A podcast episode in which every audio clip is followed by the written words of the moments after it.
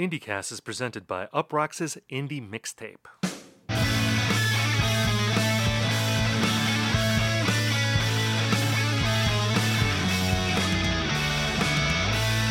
Hello, everyone, and welcome to IndieCast. On this show, we talk about the biggest indie news of the week, we review albums, and we hash out trends.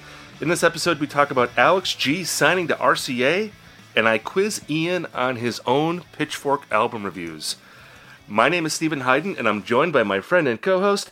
He'll never forget where he was when Donald Trump played a Smith song at one of his rallies. Ian Cohen. Ian, how are you? Yeah, it brings me no pleasure to report that you know they had to choose the Smith songs that Deftones covered. I mean, like there's so many Morrissey solo songs that you know tap into the uh, you know latent racism and like fear of the future that you know uh, that that appeals to the fan base of you know Donald Trump. They could have played "You're the One for Me," Fatty. I mean, that one's also pretty Well- appropriate, but. So we should say, okay, so I, I think this was this week or it might have been late last week. Donald Trump played the Smiths the Smiths classic, Please, Please, Please Let Me Get What I Want. Yeah, at least it's a short Uh, song. And the thing about that is is like Donald Trump self-aware. Like there's something about him playing that song that almost feels like he's being self-deprecating because it feels like him begging to be president again. Am I giving him too much credit Yeah. here? I mean, because like what he always plays is like the broad like the broadway musical version of like cat or phantom of the opera that's what he always plays and it's not Well- even like the it's like the gerard butler uh, movie soundtrack that's he loves that shit Well, he loves classic rock too, and he like in 2016 at the end of his rallies, he would always play "You Can't Always Get What You Want" by the Rolling Stones, which seemed like another self-aware thing, almost like he's making fun of his own supporters with that. Uh, but again, maybe I'm giving him too much credit. I'm just amazed by how the Smiths' image, reputation, history has been totally rewritten in recent years. You know, you got this Donald Trump thing obviously Morrissey with his shenanigans. If you were like a sexually confused teenager in 1985, like you were listening to the Smiths, like this was a band for outsiders, you know? And now they have this like mega connotation. It's just very strange to me. Like, is Trump at some point gonna start playing uh, I don't know, like Joy Division songs or like The Cure or you know, like other outsider music from the 80s. I I, I don't understand. It, it's really crazy to me. I don't know. I, I just feel like if you had told a teenager in 1985 that the Smiths are going to be considered like a, conservative band in 40 years, it, it would have blown their minds. This is like worse than Ronald Reagan co-opting Born in the USA. that was a contemporary song at the very least and you know like very, like very easy to misread so Yeah, right, exactly. And and this is just I don't know. I I guess it's just a matter of Smiths fans now being in their 60s. You know, like they're old now. So and those are the people more likely to vote for Trump. so I guess this means that the Smiths are classic rock in the same way that the Stones are or you know, all the other artists that you know John Cougar Mellencamp, you know, like the, the the stuff that he likes to play. It's really mind blowing. Um, we got to do a quick sports cast here. Uh, it's probably going to be the last one for a while. Uh, I mean, we'll probably talk about the Super Bowl, but my Packers, of course, lost to the 49ers uh, last weekend. And it was one of those games where it went from we're just happy to be here to we should have won this game. Like, it was the type of game where I had no expectations going in. And then it turned into another instance of me having my heart broken in a crushing loss to the 49ers in the playoffs. Uh, and I feel a mixture of happiness and resentment about this. Because it's like, why couldn't I just enjoy this improbable run that we've had? Why did we have to outplay the best team in the NFC and then blow it at the end because we let Brock Small Hands Purdy go six for seven on his last drive and beat us at the end of the game. And then you got our uh, idiot kicker, Mm. Our drunk idiot kicker. To, I don't know if he's drunk, but I'm quoting Peyton Manning. Peyton Manning on Mike Vanderjagt, our drunk idiot kicker who can't make a goddamn kick at the end of the game, can't make a goddamn kick at any point. Um, I don't know. I'm disappointed, but I'm all in on Detroit. I hope Detroit wins this weekend. I hope they go all the way. Upper Midwest forever. NFC Central forever. Not the North, the NFC Central. Um, I'm pulling for you, Detroit. Please get it done for me. Yeah, I think that I can't imagine anyone outside the San Francisco area cheering for the 49ers this weekend. And I think that's even debatable whether people in San Francisco can cheer for this team because they're they're sort of like the Warriors in that they're playing out in like Santa Clara or whatever. Uh, you know, they're not even like really part of the city. And I think the only ethical rooting interest in this entire playoff is just whatever prevents us from getting San Francisco versus Kansas City. I mean, it feels inevitable. It feels just like so dispiriting because you're like if you get KC San Francisco, I mean, this is like they're both like teams with otherworldly talents, but just no joy, no swag. They're like the Warriors, you know, and then you'll have to deal with, you know, obviously the Taylor Swift stuff, but then like Brock Purdy doing this kind of like C list Tom Brady impersonation. Like, yeah, I get it. He was picked last in the draft, but no one is really sure if he's actually good. But you know, if we, if he gets like his shit humiliated totally by the Ravens defense in the Super Bowl, I think that will also be a decent outcome. But yeah, you got to root for Detroit. They got fun players, a fun team. You got Gretchen Whitmer and Bob Seger maybe doing a little test run to primary Joe Biden. I love that political comedy. I, I swear, like Gretchen Whitmer is like my personal pick for you know like a uh, Democrat like uh, a presidential candidate, and I guess it's fun to like compare her to San Francisco's like most obvious presidential candidate Gavin Newsom, who's just like the slimiest like Clinton era smug politician. There's absolutely no ethical justification to not root for Detroit and Baltimore. Well, you know, you're talking about politicians from the various cities. I was thinking about uh, bands from Detroit and San Francisco mm-hmm. because I was thinking, like, well, Detroit, obviously one of the great music cities in America. You've got Motown, you've got all those great uh, proto punk bands, Stooges, MC5. Uh, you've got Bob Seger, of course, and then you you get into uh, later on. You've got all the garage rock stuff. You have the White Stripes, and you've got the band that Jack White beat up, uh, Von Bondies. Uh, you got Eminem, D12, and then you get. Uh, more modern here. You have the Armed. You have uh, your favorite band of all time, Protomartyr. Uh, all these bands from Detroit. And then you think about San Francisco, and you you got the Haight Ashbury period. Obviously, you got the Grateful Dead, Jefferson Airplane, Quicksilver, Messenger Service, all those bands. Um, but then you know I was digging in, and like their indie rock history in San Fran is like pretty deep. You've got like Deerhoof is from there. Obviously, the OCs, Red House Painters, American Music Club, the the Brian Jonestown Massacre. Um, Counting Crows, my boys from yes. San Francisco. Uh, I got four non blondes. Well, they're Berkeley, aren't they? Uh, well, I'm gonna say the Bay Area. Okay. I think I think they're San Fran. They, they probably had guys in both areas, maybe even Oakland. Um, so I don't know. It's it's a close battle musically speaking between these cities. I don't know if you have a preference, well, Detroit versus San Fran. I, I, do think that there's a pretty there's a deep history, obviously, with San Francisco, but like I don't know if you mentioned any bands who've been like, you know, from the past ten years. I you know, I just being in San Francisco uh, about a year ago. I can't imagine anyone living there, let alone like an indie rock band. So I'm trying to think of like the recent uh, products of that area because Deafheaven comes to mind, but they moved to L.A. Uh, awakebutstillinbed, and indie a recommendation corner favorite. They're from San Jose, and uh, yeah, and Detroit uh, and Michigan in general has a pr- still has a pretty thriving like emo and punk scene. Uh, Greet Death's actually from Flint, but I think that kind of counts. Um, yeah, I, I got and also like I grew up in a Motown household. Like my dad had like one uh, Grateful Dead album, but like a shitload of Motown. So yeah, I'm going with yeah. Detroit. Like it, no matter which way you slice it, politically, musically, just vibes wise. Um, you know, even uh, we're thinking about Tim Robinson. I think he should leave or Detroiters. Oh yeah. There, there's literally no reason to vote to to vote to uh, vote with your eyes for the San Francisco 49ers. Yeah, I should mention San Fran also has Metallica and Huey Lewis and the News. So that, those are two other big. It's a land of contrasts. Uh, yeah, man. Uh, the Tubes, they're also from San Fran. Uh, Third Eye Blind, also from San Fran. So they've got a good history there, as do the 49ers. But yeah, I'm leaning Detroit as well.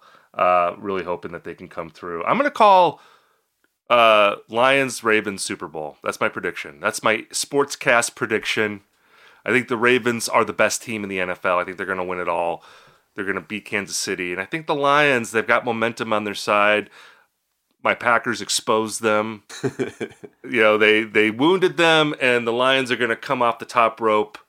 NFC Central tag team and they're going to take out the Niners. First Super Bowl for for the Lions. I'm calling it. I'm I'm like much more pessimistic. I just feel like it's going to be one of those games where the Ravens let the Chiefs hang around and then Pat Mahomes gets some questionable calls on a, on a two minute drill and they win by like two points. I I'm not as anti uh, K- KC as you are. I I actually like the Chiefs, um, or at least I don't mind them.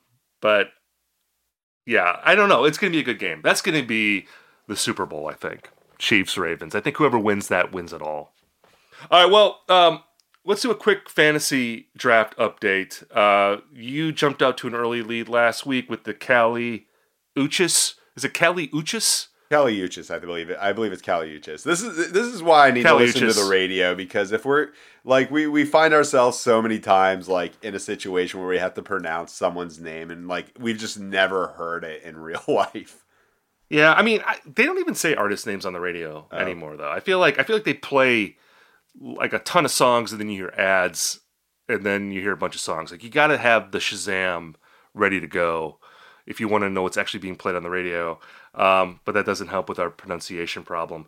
But anyway, Kali Uchis, is- you you had the early lead last week, and then I have two albums out today. I have the latest from uh, Katy Kirby, her album Blue Raspberry. Uh, this again, this is a great singer songwriter from Texas. This is a really good album. She's currently at 81, uh, which I'll take. I was expecting it to be you know like low 80s. If if that could get bumped up a couple, I'd be happy. And then we got my boys in the Smile.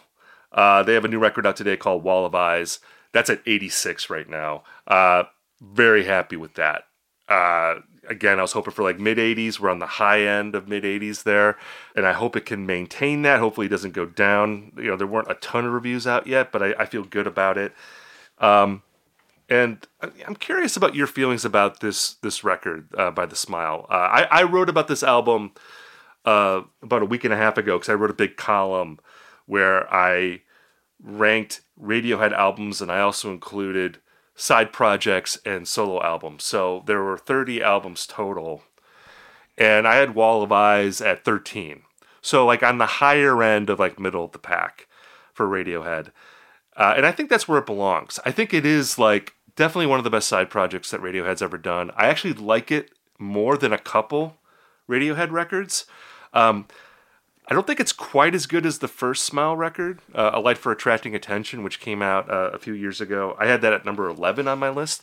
Um, but they're both really good. And it's it's interesting with this new Smile record because, you know, when the first Smile record came out, the thing that everybody said is how much it sounded like Radiohead. It sounded more like Hail to the Thief era Radiohead than like actual Radiohead music from the last 20 years. And if anything, I think that this new album is even more in that direction. Like this sounds even more like B-sides that would have come out in the late 90s, early 2000s from Radiohead. Uh, like on the first Smile record, I feel like the influence of Tom Skinner, who's the drummer uh, in the band, of course, you have Thom Yorke and Jonny Greenwood are the other two members. I felt like his influence on the band was more discernible. Like there was more of like a groove aspect, I think, to the first record. This record, his presence, Tom Skinner, it's still, you know, very, you know, pr- it's very apparent. But I don't know. It, it sounded even more like Radiohead this time, and my sense that like Radiohead isn't going to make another record. Like I think they might tour again, but I don't know if they're going to make another album. It, it, it feels even stronger now with this Smile record because I just feel like Thom Yorke and Jonny Greenwood, for whatever reason, can make this kind of music more comfortably and efficiently than they can in Radiohead. Like both of these guys have complained about how Radiohead works very slowly and that it's easier to make records outside of Radiohead. And you can see that because this is like the second Smile record in three years, and there's been two Radiohead records in the last 13 years. But it's like, why is it so hard for Radiohead to make records? You would think that the people that would be the perfectionists in hmm. that band would be Thom Yorke and Jonny Greenwood. Right. It's like, are we being led to believe that like Philip Selway is like the dictator, or like Colin Greenwood is like, no boys, we need to do this a hundred more times. Like, I, I don't understand why these guys are so prolific in the Smile, and it's harder in Radiohead. There's like some sort of interesting dynamic going on there, but uh, I don't know. To me, the best thing about this record is that it's a vehicle for enjoying Thom Yorke's voice, which is still incredibly well preserved, and Jonny Greenwood's musicality, and hearing those things working in concert together. Um, it doesn't feel like an event in the way that Radiohead records do, but maybe that's not such a bad thing if we're going to get more music from these guys as a sort of a, uh, you know, as the reversal of that. Um, but I, I, I quite like this record. I, I I think Pitchfork, who still is reviewing records by the way, they gave it an eight point five. Yep. So they're still very high on this band. What's your feeling about the Smile? Yeah, I just love the idea that like after you saying that like uh you know like after interviewing Ed and Phil and Colin like they're the super nice guys. Now I have to think of them like the directors telling Milhouse to do the Jiminy Jilliker scene. Like we got to do it again and again from different angles. Um but otherwise, I mean, with with with the smile, I think back to uh, for a lot of reasons. I've been thinking about like uh, Pitchfork Festival last summer, and I think if you were to tell like Ryan Schreiber at the verge of the Condé Nast sale in 2015, like, hey man, like eight years from now, Thom Yorke and Jonny Greenwood are going to play Pitchfork Festival, but it's probably going to be the last one, and uh, the site's going to more or less cease to exist in six months after that. I think he'd take it. You know, it's like it's a very like a full circle sort of moment in the same way that you know Radiohead ending a Moon Shaped Pool True Love Waits made it a lot easier to accept it's probably the end of them. And when I watched the Smile play live, I'm not sure if you had the opportunity to do that yet. Um, it was like the, there was like a bucket list novelty to us. Like fuck, man! Like we are seeing John, we are seeing like the two most faith forward people of Radiohead like at this festival started by a guy who started this website in his basement. And after like 35 minutes, I'm like, I would trade this entire weekend if we just got the the like Ed and Colin and Phil to play like the most minor Radiohead song. Like give me like give me Sulk or what like I love that song, but you know what I mean. and um yeah, I just when, whenever I listen to the Smile, I appreciate it uh, you know, Jonny does some really cool shit on guitar with this one. Um, and at the same time, I can't help but feel like it's like a respectable, like kind of vibe music for Radiohead. Uh, I, I appreciate it and I can't love it. I can't imagine. I, I would love to see somebody like tell them how this, tell me how this this band means as much to them personally as Radiohead does. Um, I think you nailed it in in your ranking of the uh, Radiohead extended universe, how you gave, uh, I think you put the Bends ahead of In Rainbows, you know, the millennial choice for best Radiohead album because you love I you like me appreciate when Radiohead go over the top. Like there there's that element of like sh- I, I say this all the time on this podcast, but like shittiness. I think like the Bends, the song is evidence of it, or um, with like OK Computer, how there's still something a little juvenile about it, which obviously like connects to uh, you know being 17 in the Israeli desert listening to OK Computer. But um, yeah, I feel like they're gonna put out a new Smile album every two years. I'll appreciate it. It'll always get best new music or whatever equivalent it is, and it'll always show up at like number 26 on year end lists. I feel like this is an album at like the one before it that will underperform its reviews. Uh, so I think it's fine. Will I go back and listen? Like, I wish there was more shit like Bending Hectic. You know, I'm sure there are people who will say, well, the one rock song, the one rock blowout, like makes the rest of the album stand out by contrast. But nah, I want to hear Jonny do the kind of stuff he was doing in the Just solo or whatever. I think it's Yeah, I mean, I hear what you're saying. I do think that this is as close as they are going to get to that 90s melodramatic, more, you know, widescreen guitar rock that you hear on the Bends and OK Computer, uh, which that's uh, for both of us like that's our favorite era of the band. I, I do think that's related to how old we were when those records came out. OK Computer came out when i was 19 and that's like the album you want to hear when you're 19 because it is like the greatest album of all time Yeah, to you. And, and i still feel that way. I still when i listen to OK Computer i'm still like this is maybe the best album to come out since I first heard it. You know, I it's hard for me to think of an album better than OK Computer that's come out since 1997. I, I still feel like that is the top record, and there's just a mythology with that record that is related to I think its inherent quality, but also when I heard it, and I totally get that.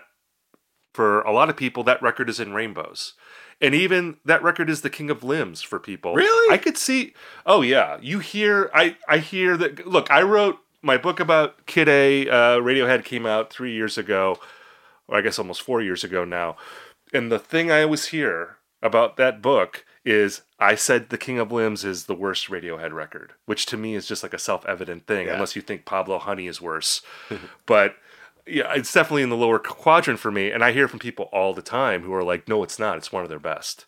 And those people tend to be people that were, you know, in their late teens, early 20s when that record came out. You know, there's just something about, I mean, part of the greatness of Radiohead is that they have these different eras and like you have your own Radiohead and it's related to how old you were when certain albums came out. I wouldn't be shocked if there were people out there who are 19, 20 years old who love the smile as much as Radiohead and maybe it's because they got to see the smile at Pitchfork Festival or at some other thing. Like this is their Radiohead. You know, they weren't there in 1997 and they may love that record, but it's like no, the smile, this is like our music. I think the Radiohead is definitely one of those bands. They have different eras that mean things to different people. Yeah, I, I also think though that y- to be 17 or 20 years old like puts you in the exact right position to get what Kid A and OK Computer were getting at. They speak to very like juvenile, very uh, you know, just learning shit about how the world works concerns. You know, because it's like, oh, we're going to be taken over by computers or apocalypse or whatever. And the smile, uh, I guess it's like lyrical content feels a lot more subtle. I don't think it uh, it, it, it it speaks to that uh, sort of mind to that like uh, you're in high school and just writing your college application essay. I don't know if the smile does that, or but I could totally be wrong. I would love to hear from people who are like, you know, that who are like centering their entire identity around the smile the way people do with Radiohead. If they're out there, I'd love to hear from. 'em. I mean, I think the worst thing you can say about Wall of Eyes is that again, it doesn't feel like an event in the Yeah. way that Radiohead records did. Even like the later period, you know. And again, King of Limbs, I still think that's like a good record, especially like the live versions of those songs. I think are are, are really great. Uh, like the worst Radiohead album is better than like most people's best album. I mean, they're just one of the all time greatest bands. Um, so Wall of Eyes, it doesn't feel like an event like those records do, but I mean, this is like a Great Lake period record by like a legacy artist. I think. I mean, Thom Yorke's fifty five. I think Jonny Greenwood is like 49, 50, somewhere in there. Um, and they are not falling off dramatically. I mean, they they're still making really good records, and I think that this record again can stand toe to toe with like most Radiohead albums. Like again, I had it like in the middle of the pack in terms of like the Radiohead cinematic universe. You know, comparing it to like everything that the band members have done. I think it's quite strong, and I'm glad it exists. I'm glad these two guys are working together. Um, I would rather they make Smile records than not work together at all, or you know, ha- putting out records. Like there's there's this quote from Jonny Greenwood where uh, he, he he did an interview with the NME where he said that I'd rather the records be ninety percent as good but come out more often. Talking about Radiohead, and I think that's what the Smile is. I think the Smile is ninety percent as good as Radiohead, and we're getting more records from them. And I think that's a good trade off. I'm, I'm glad there's another Smile record, and I, I hope that they put out records every two years. I think that would be great. I, I if if I happen to be uh, a listener right now, I might just do this myself, where I make a fake a burner account to make a fake letter asking if like the worst Radiohead album is better than the best Muse album. so like King of Limbs or Pablo Honey, is it better than Origin of Symmetry? That's a great. That's a great question. I, I imagine our mailbag will be brimming with uh, with ideas about that. I would say mu- mu- Muscle Museum. What a what a great fake Radiohead song. I mean, I'm. I feel like probably not. I think Origin of Symmetry is probably better, but it's it's close. It's a conversation. It's not a slam dunk uh, there. So yeah, write in, listeners. We want to hear your opinions on that. Maybe we'll re- we'll revisit that next week. All right. Well, now we've arrived at my uh, most anticipated part of the episode. the thing I've been looking forward to the most, and the thing I did the most prep work for before, uh, you know, get, leading up uh, to the recording today. Um, I'm going to give you a little quiz here, Ian, on your Pitchfork album reviews. And uh, before we get into it, I just want to say what inspired this. I was I was thinking this week about my own history at Pitchfork and how I was like, how many reviews have I written? I was asking myself, and I think I might have even talked about this last week when we did our uh, talk about Pitchfork. In my mind, I had it as okay. I think I've written somewhere between a dozen reviews and two dozen, like not that many, you know, like a respectable amount. And I was like, well, let's find out exactly how many I did write. So I went online, Googled myself, went on my Pitchfork author page, and I was shocked, Ian, shocked to discover that I wrote 57 reviews Good for Pitchfork. Run. Good run. And there was a period, and I'd forgotten about this, but there was a period in the early 2010s where, you know, I'd left the AV Club. I was the music editor there. I left that job and I was freelancing for Grantland, and they were about to bring me on as a staff writer. But I was doing a lot of writing for Pitchfork at that time, and looking at the dates of my reviews, I was like reviewing records like every week or every other week for about a half a year or so. So I had a good solid run where I was like pretty busy there. But it was amazing to me because I was going through my reviews and there were so many reviews that I had no memory of writing. Like I was clicking on the link to make sure that it was really my name. Like I was like, wait, these reviews they were mistakenly put on my page. I didn't write this stuff. But then I clicked and I was like, sure enough, I did. I did uh, review this record. I did review this Melvins covers record uh, from 2012. Um, I had no memory of writing most of these reviews. I had no memory of like listening to these albums. Like if you had asked, if you asked me like, what does this album sound like? I'd have no idea. And it was just amazing to me. And then I started thinking about you, and I was like, I went on your author page. You've written 910 reviews. That's 45 times more than I've written. and I was just thinking, like, if I can't remember most of the reviews I've written, how many of these reviews does Ian remember writing? And I was really hoping to get to a thousand, man. Like I, I, re- I, I, I, that's not gonna happen. I guess now. I don't know. I mean, they're still going. You know, maybe you can Bill Belichick it and uh, just hang in and get the record. Well, you already have the record, I guess. But yeah, it's un- unbreakable. you, you can Bill Belichick it here. Hang on, uh, with a new regime. This new I regime I wrote can like ten last year. This would like take a decade. just you got to pump it up. You got to like just start taking any any assignment. You know, just review anything. Uh, but anyway, I was like, okay, how many reviews does Ian actually remember writing? So I went into the archive, Ian, and I pulled ten reviews. Nice. And I'm to give you the artist and the album title, and I want you to tell me, did you review this record? Some of these records, well, I'm going to say most of these records that I pulled, you did review. Some of them you didn't. Uh, so I want to see if you remember reviewing what you reviewed, or if you mistakenly believe that you reviewed something that you didn't review. And if you did review it, I want to see if you remember the score. That's going to be bonus points. You're not expected to remember the score, but if you know the score too, then that is just above and beyond uh, the Call of Duty. So, are you ready? Yeah, and I'm happy we're doing this because this allows me to address like a real pet peeve in online pitchfork discussion where people get the scores wrong. Like, I, I feel like I have like a fucking frightening encyclopedic memory of these things. And I hate when people say, like, oh, you guys gave the suburbs a 9.4. It's like it takes a half second to look it up. You don't have to lie to kick it. Like, it's okay to be a little ashamed of how much you care, but yeah, I, I, see through that stuff. So I, I feel like extremely confident in Yeah, my you- ability to remember this shit. You were saying that we I, I DM'd you and I was like, I have this idea. I want to quiz you on your pitchfork reviews, and you said, "Uh, I'm you won't believe how good I am at this." And I was like, "Okay, I like your confidence." Um, I went into the deep cuts here. I'm not doing obvious. Like, I'm not going to ask you, did you review the Mellon Collie and Infinite Sadness reissue? Like, that's a level stuff. I'm going deep here. And I, I feel like I'm going to stump you at least once. There's one in particular where I'm full. I, I pulled a little funny business. I think I could trip you up. We'll see what happens though. So let's get started. The first record we have is from 2010. It's called Outbursts, and the band is Turin Brakes. Did you review this record? Absolutely reviewed that. Yes, you did. That's correct. And do you remember the score? Ooh, um, that uh, I I'm gonna go with um, let's call. I'm gonna say a five point six. Oh no, 3.8. Ah, 3.8. But that's okay. You you got again. That's just for bonus points.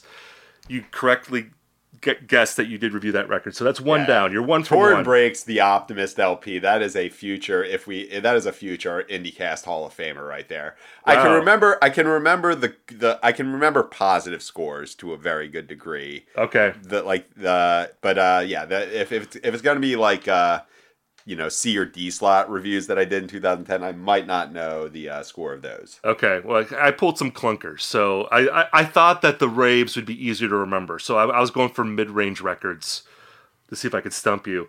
Uh, the second record we have is from 2014, The Other I. The band is 254. Absolutely reviewed that.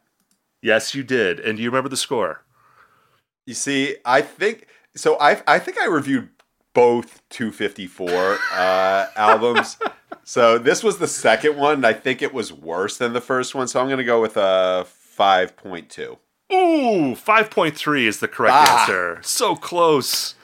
Yeah, I'm gonna I'm gonna err on the side of like even numbers. Uh, yeah, 5.3. I, I, that's yeah, that That's sounds good. about right. Yeah. That's good. That's a good one. I, to get that close, I'm very impressed. Okay, the third record from 2013. It's called At Home. The band is called Keep Shelly in Athens. I totally reviewed that one. Yes, you did. And what was the score? I want to say that feels like 6.8 ish. Okay, little a little bit lower, 6.0 for that. Okay, gotcha. Who in the hell is Keep Shelly in Athens? So they're named after like the city in Greece, I think, called or uh, Sweden, like Keep Selling at. Like it, I remember writing about this. They had a good song. I, they had a song I put uh, called on a 2013 mix called Skyway. That's a good song. They're kind of like uh they're kind of like the proto Yumi Zouma. They're they're a little chillwave adjacent, like Okay. or shoegaze adjacent. Yeah, I totally Oh, man. that one. That is now we're. I mean, you, you now talk we're about cooking. you talk you talk about remembering some guys. I mean, this is just you know, most people don't remember this hard. It's incredible. Okay, fourth record. You're three for three so far. Very good. Fourth record, also from 2013. The album is Soft Will. The band is Smith Westerns. I did not review that one. No, you didn't. I think Very I good. interviewed that. I think I interviewed them that year, but I did not review the album. And I think didn't you review that album? Yes, I did. I reviewed that album. I did. 7.9. Uh, that's the third Smith Westerns record. Uh, it might be their last. It probably is. I think it's their last because like one of the members went on to form Whitney, and that's a much bigger band than Smith Westerns were. But I'm a Smith Westerns booster. Dye It Yeah, Blonde, Dye It Blonde, fucking good record. really good record. Okay, so you're four for four. Uh, fifth record, also from 2013, Spectre at the Feast by Black Rebel Motorcycle Club. Spe- I I reviewed a Black Rebel Motorcycle Club ambient album in 2008 or 9, but I don't think I did this one. No, you didn't. You did not review this one. Was good. even reviewing Black Rebel Motorcycle Club albums in 2013? Yes, they were. They gave Huh. it a 5.1. Who reviewed that? I did. I reviewed that one. I thought I could trip you up. I thought I feel like that's an album you would have reviewed, and maybe they asked you and you said no, and then they gave it to me. That's my feeling about that. Unless they just thought the reason why we're using Hyden at this point is that he can review the Black Rebel Motorcycle Club albums that come out. Okay, uh, so you are uh, you're 5 I'm batting five. a thousand. Yeah. You're batting a thousand. Very good. Um sixth album from 2015, "Wasted on the Dream." The band is Jeff the Brotherhood. totally reviewed that one. Yes, you did. Do you remember what you gave it? I want to say a five point eight. Ooh, close. Five point two. Um, I think I like that album more than you did. Yeah, that seems like very much like a s- that. That seems like the type of album that you like in a, in a, in a Grantland Roundup album you gave some mention to because I think didn't they work with like some guy from like Poco or something like that? There, I remember there was like some there was some it was either a producer that they worked with or something like that that gave or like Ian Anderson. Ian Anderson's on that. Oh, from Jethro Tull. Yes. Yeah. Um, yeah, I had a couple other albums. They're from Nashville. I don't know if they're still active or not, but they, they had some good records back then. Um, six for six. You're killing it. Seventh album, 2012. Nothing bad will ever happen. The band is Dignan Porch. Ooh, tough one. I think I did. Yes, you did. And Hmm. I don't. Th- okay, so this is this one vaguely familiar. I cannot fucking tell you for the life of me what this band sounds like. I just remember this name. That was a close one. That I I I, I was I, that one. I just kind of took a guess at what the what the fuck is Dignan Porch? Yeah, it, it's- it's getting harder. I put the harder ones at the end. Um, so you gave it a 5.9. Okay. So cool. another middling score. Uh, seven for seven. You're killing it. Eighth album from 2013. It's called Melbourne. The artist is Jackson Scott. totally reviewed that one, and that album was terrible. No, you like, didn't. "What?" You didn't review this one. This is the Oh, I fuck! I, I interviewed him. no, Oh, you God. you reviewed the second Jackson Scott record that came out Oh, two my- years later, Oh fuck! and you gave it a Yes, bad I score. did. Fuck. See, this is the one I thought would trip you up. This is the Ugh. tricky one. Because I was like, he's gonna remember You reviewing did Jackson the first Scott. one. You didn't you do the first one? I did the first one. Fuck. Yeah, the second one was terrible. Oh my Yeah. god. Yes. Yeah, Seven point seven. Jackson Scott, who I think was sort of like a retro '60s sounding singer songwriter, if I remember correctly. Yeah, maybe. totally. He, Something he like was like he was like Alex G. He was like supposed to be the Alex G before Alex G became Alex G because he was doing a lot of the kind of like post uh Ariel Pink kind of like helium like Scotch Guard vocal Ween stuff. Right. Oh, I am so fucking embarrassed Ah. that I got this one wrong. I jumped the gun because when you said Melbourne, like, I'm like, oh, that was the one that Pitchfork liked. Oh my god. See, that was the one I thought I might trip you up on because Jackson Scott, the double Jackson Scott. You did review the second one, but not the first one. So seven of eight, very close, Ian. Uh, the ninth record from 2012. It's called Banks, and it's by Paul Banks. I don't think I did that one. No, you didn't. I did that one. Uh, that's a 5.8. Again, that's the solo record by Paul Banks. No idea what that sounds like. I, I don't remember it at all. It does not sound like Banks and Steel. It does not sound like everyone on my dick like they supposed to be. And I reviewed a lot of like the latter day Interpol records, but uh, yeah, that one I don't recall. I thought I could maybe trip you up on that one just because that seems again like a record you would have reviewed, but you didn't do it. Uh, last one from uh, 2013. The record is called Hunters. The band is called Hunters. That sounds like the sort of shit I'd review. Yes, you did. Do you remember the score? I, I cannot remember it for the life of me. Now, based on the name, I'm gonna assume they were like one of those bands sounded like Neon Gold or like Downtown Records. They seem like one of those kind of synthy, uh, one of those like synthy indie bands that was all the rage after like Haim and CHVRCHES popped up. Is that is that what is that the case? Uh, I'm looking it up right now.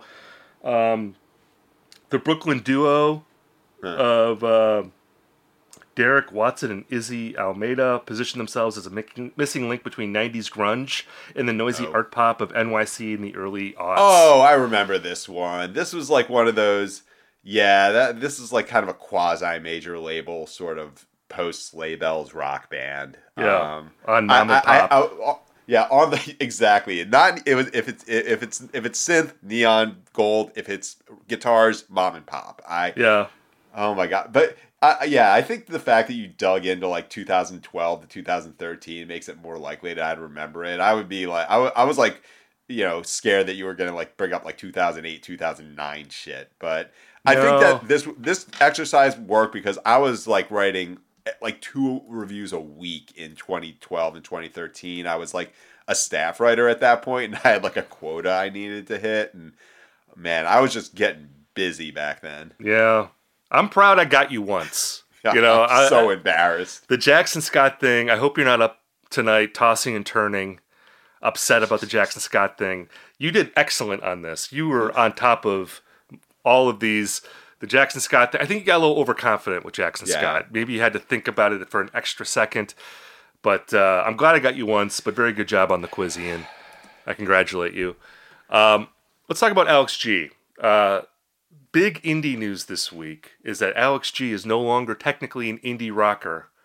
He signed to RCA, big record deal.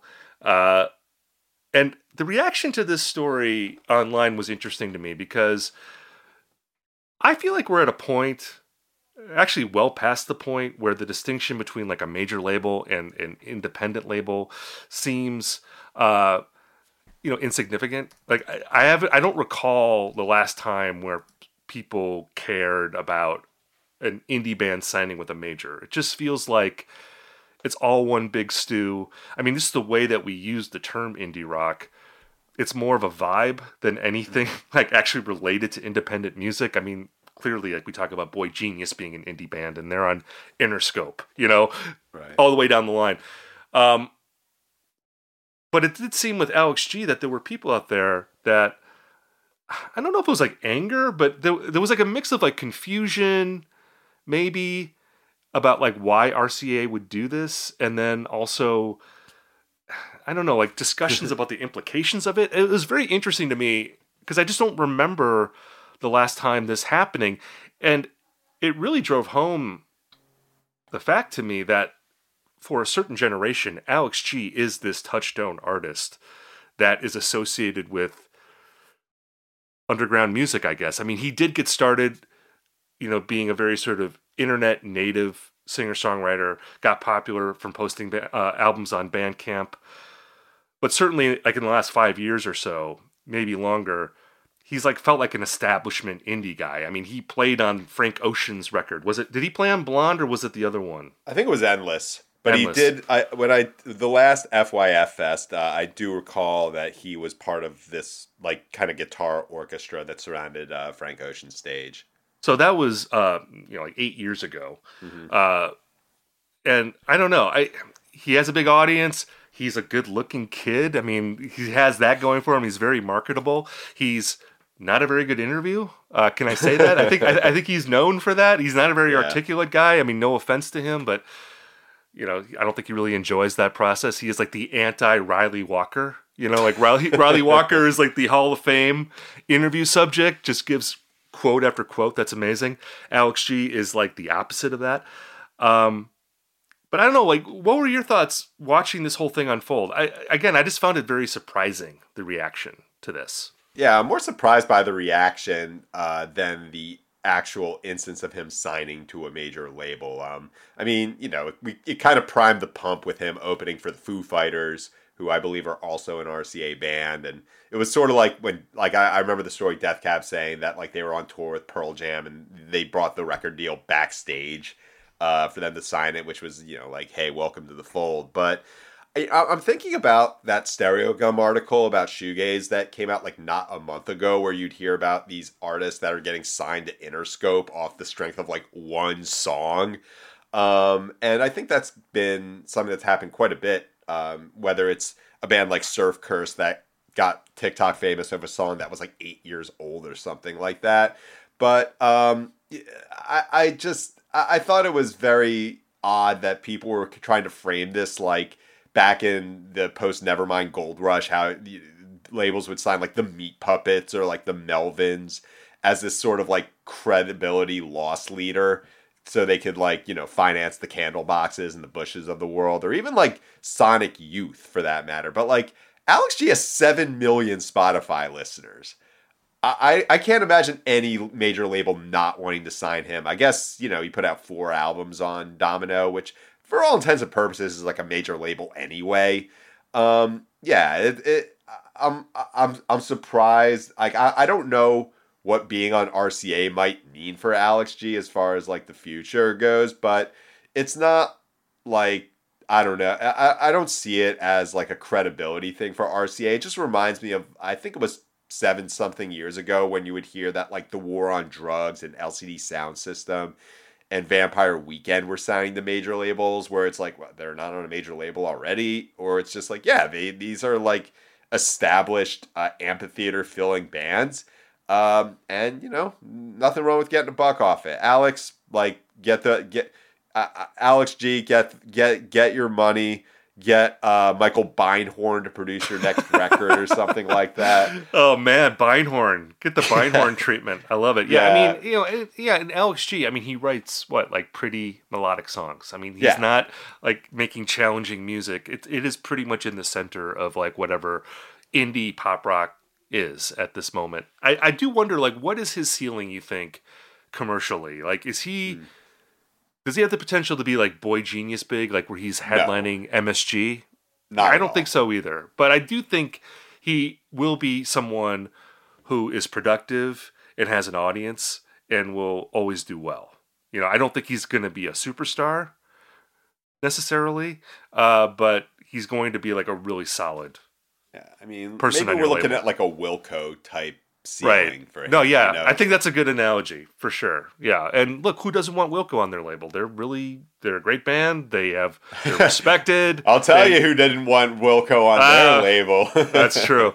Um, so yeah, yeah. Anyway, congratulations, Alex G. Go get him.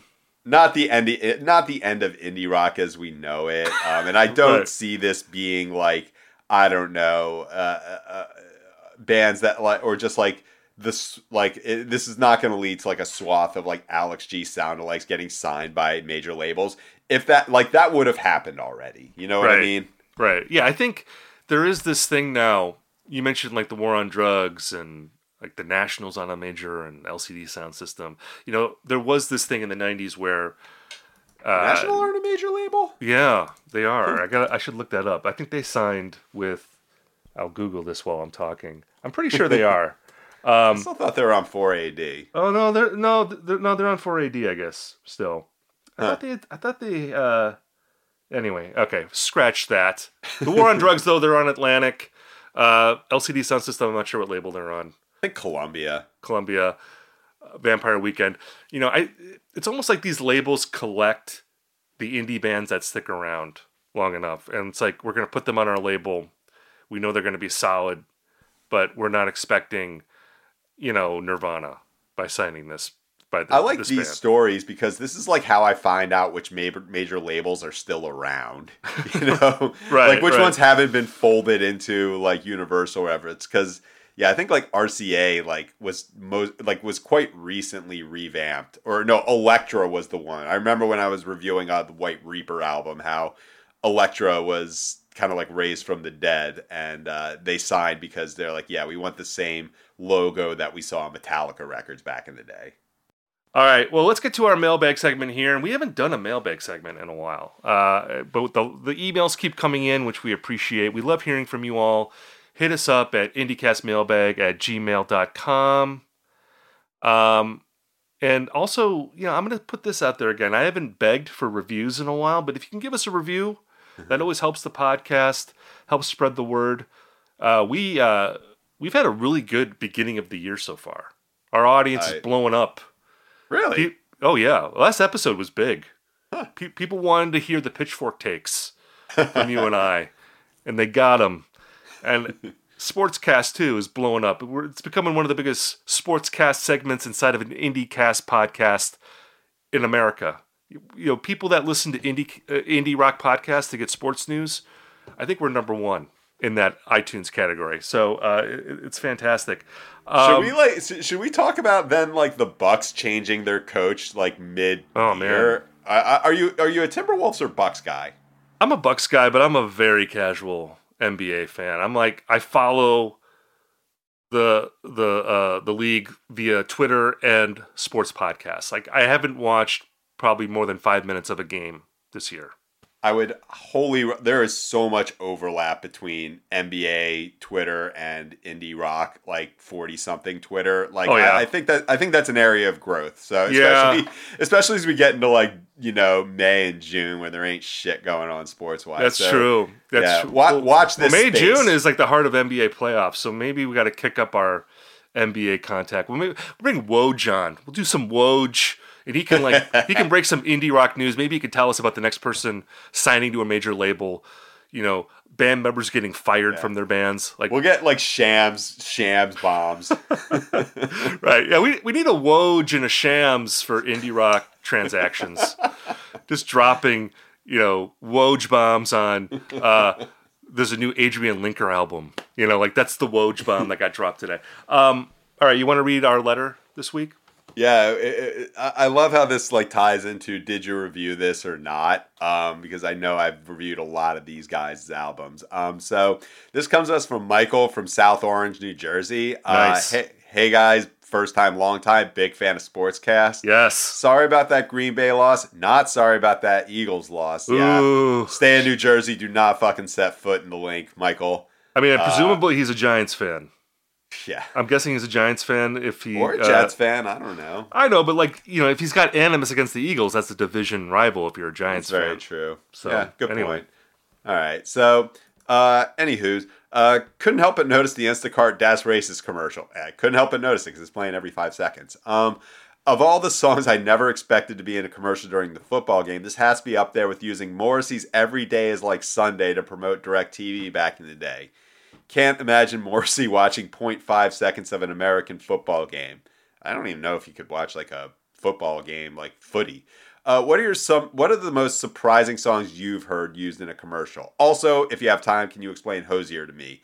I think the guy has only one song and he's headlining festivals. I'll hang up and listen to your answer on the air. Oh wow, a two banger here. So he's asking about okay, so there's a new Instacart commercial featuring the song combination Pizza Hut and Taco Bell. There's like a parody of that song uh, by Das Racist, and uh, you know that song. I don't know how big it was at the time. I mean, it was definitely big on the internet. Um, that It was like the dare. It was like the dare of 2009. but way bigger though. yeah. Because the dare, I mean, come on, that was like a five minute phenomenon. But uh, Das Racist combination uh, Pizza Hut and Taco Bell, I hear that reference all the time online. like someone Yeah. will make some play on words using, uh, I'm at the something, I'm at the something. I'm at the something combination something something like whatever. Like I hear that joke a million times. It is like the dad joke of like millennial and maybe Gen Z. You know, like if you are an aging millennial, you have probably made a Das racist reference like in the last five years. And this just seems to confirm that it's in an Instacart commercial now that that generation is getting old. And now this is like the, you know, we were talking about Trump playing Smith songs because all of his followers are like, you know, in their 60s and that's, you know, they like the Smiths 30 years ago. Now we've got these people, the Das racist generation, if I can call them that. They're in their 30s and 40s now, or maybe late 20s. And now you're the people that Instacart is going to be marketing to. So, congratulations. Now you are being targeted by advertisers who want to exploit your generational nostalgia and your uh, worn out jokes uh, for their own benefit. Yeah, I, I mean, uh, I, I def I think I reviewed some Kool A.D. solo albums back in the day, but um, yeah, I, I with uh, that that song's coming up a lot, like the combination Pizza and Taco Bell song. Um, speaking of Taco Bell, I know that Militarie Gun is on Taco Bell commercials now, which on some level feels like whoa, what's going on with that? But like when we think about what Militarie Gun was compared to, like all the '90s alt rock bands uh, you know, when that record came out. It's like a Taco Bell commercial seems like the most logical way for them to break into the mainstream. So, um, shout to Militarie Gun, shout to Das Racist. Um, I, I don't mind hearing those songs on commercials. I don't have any sort of hangups about it. Um, but as far as like, I don't know, the most surprising, I, nothing surprises me anymore. I mean, like we had the era where you would hear like new slang in a McDonald's commercial or Gravity Rides Everything by Modest Mouse, like selling minivans. I think the biggest surprise for me is that uh, when Volkswagen used the Beach House song, but it turned out to not be a beach house song. Right. Where they like did AI before AI, where they just like got um yeah, just like some beach house sound alike band, not memory house. Uh yeah, we're gonna remember some uh fake beach houses here. Uh yeah, nothing can really surprise me anymore. Uh, and as far as like Hozier goes, I think we can just like direct anyone who's questioning Hozier's popularity to go to Steve's uh, Noah Kahan column. Uh, that pretty much explains it. yeah, I mean, just to circle back a little bit to like the most surprising song. I don't. Yeah, I, I'm with you. I'm not really ever surprised anymore. It's not like 20 years ago when you hear like Nick Drake, Pink Moon in a Volkswagen commercial, and you're like, holy crap, like Nick Drake selling out from beyond the grave. Uh, but the funniest song for me is Beck covering Old Man.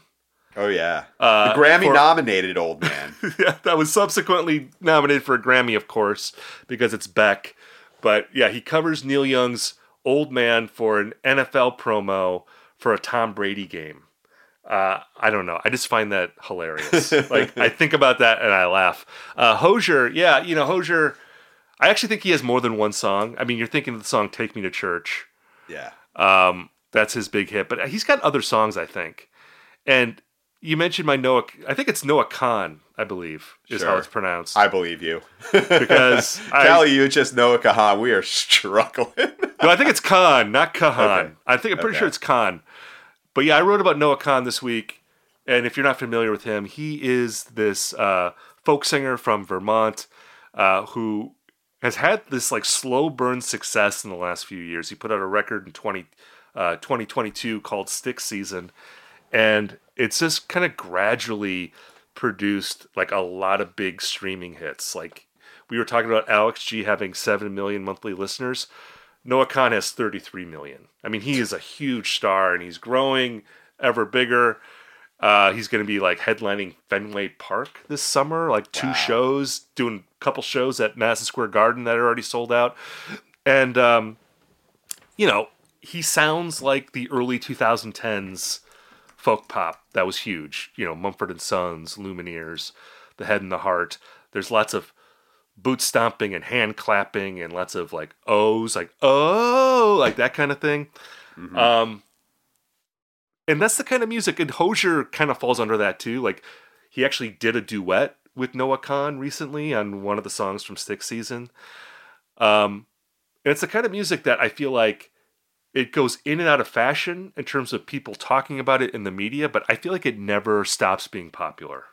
Never. I, I, yeah, there's just a steady drumbeat of this stuff that's always big, and then occasionally you get a guy like Noah Khan who just really blows up and gets beyond the sort of like level of popular but not famous artists. Mm-hmm. Like I feel like there's a lot of popular but not famous artists in that scene who do huge streaming numbers, but like they're not celebrities really.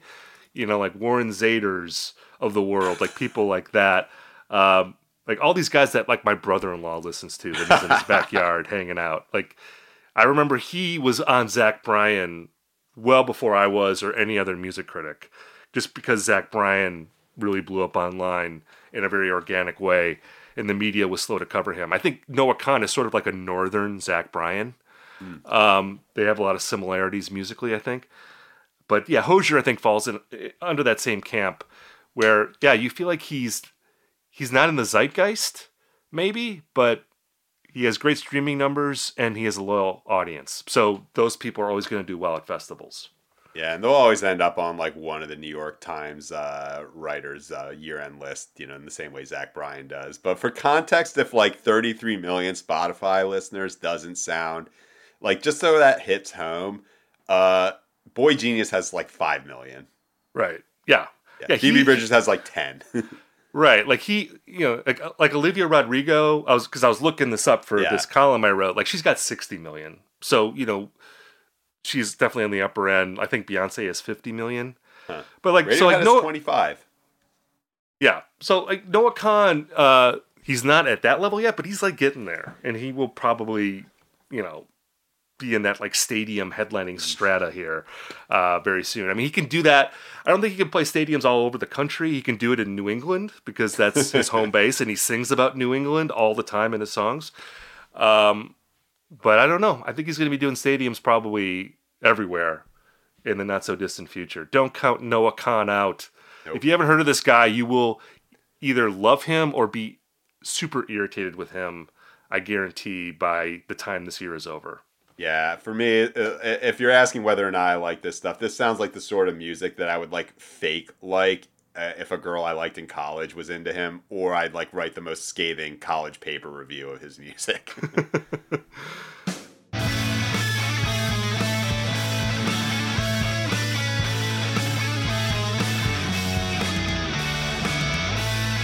We've now reached the part of our episode that we call Recommendation Corner, where Ian and I talk about something that we're into this week. Ian, why don't you go first? so as long as we've had like talky British bands that like get popular in recent years, I've made a call. It's like, man, I just want like a Maximo Park, you know, like someone who makes dumb bangers. And I think I say that like very lovingly about this new uh, album from a band called Courting. Uh, the album's called New Last Name. They got a DJ Sabrina, the teenage DJ guest spot there, and I would say that they're the Maximo Park to the 1975's Franz Ferdinand. Uh, I don't know if that if that like analogy works, but it's dumber, it's more fun, it's catchier, um, and yeah, it's it's just like the sort of thing I've been dying to hear in this uh, wave of talky uh, British post punk whatever bands. So yeah, if any of that stuff made any bit of sense to you, DJ Sabrina the Teenage DJ, Maximo Park, yeah, this is what's this is what's up for you. So uh, I'm going to do uh, a quick callback to my uh, draft picks this week: Katy Kirby, Blue Raspberry, and of course the Smile, Wall of Eyes. I like both of those records quite a bit. Uh, Blue Raspberry, Katy Kirby. That's a record um, that it's just a real kind of great slow burn type record. You know, again, she's a singer songwriter from Texas, and uh, just really beautiful melodies. I like her voice a lot. Just a really nice record. I expect that to be an album that people come to as the year unfolds. And you know, you talked about albums underperforming on year-end lists, contrary to the review. I actually think that's an album that will grow in esteem as people discover it. uh you know, as we uh, move forward in 2024. Um, I also have to do a shout out to your rec corner choice. I think from last week. The Glass Beach record, Plastic Death. Uh, I hadn't really listened to it that much when you were talking about it. Totally dove in this week. That record is so much fun. I love it so much. The, the way I've been describing it to people is it's like if Tool had made a sellout record with Brendan O'Brien in the 90s. You know, like Doesn't where, that, doesn't that describe a perfect circle?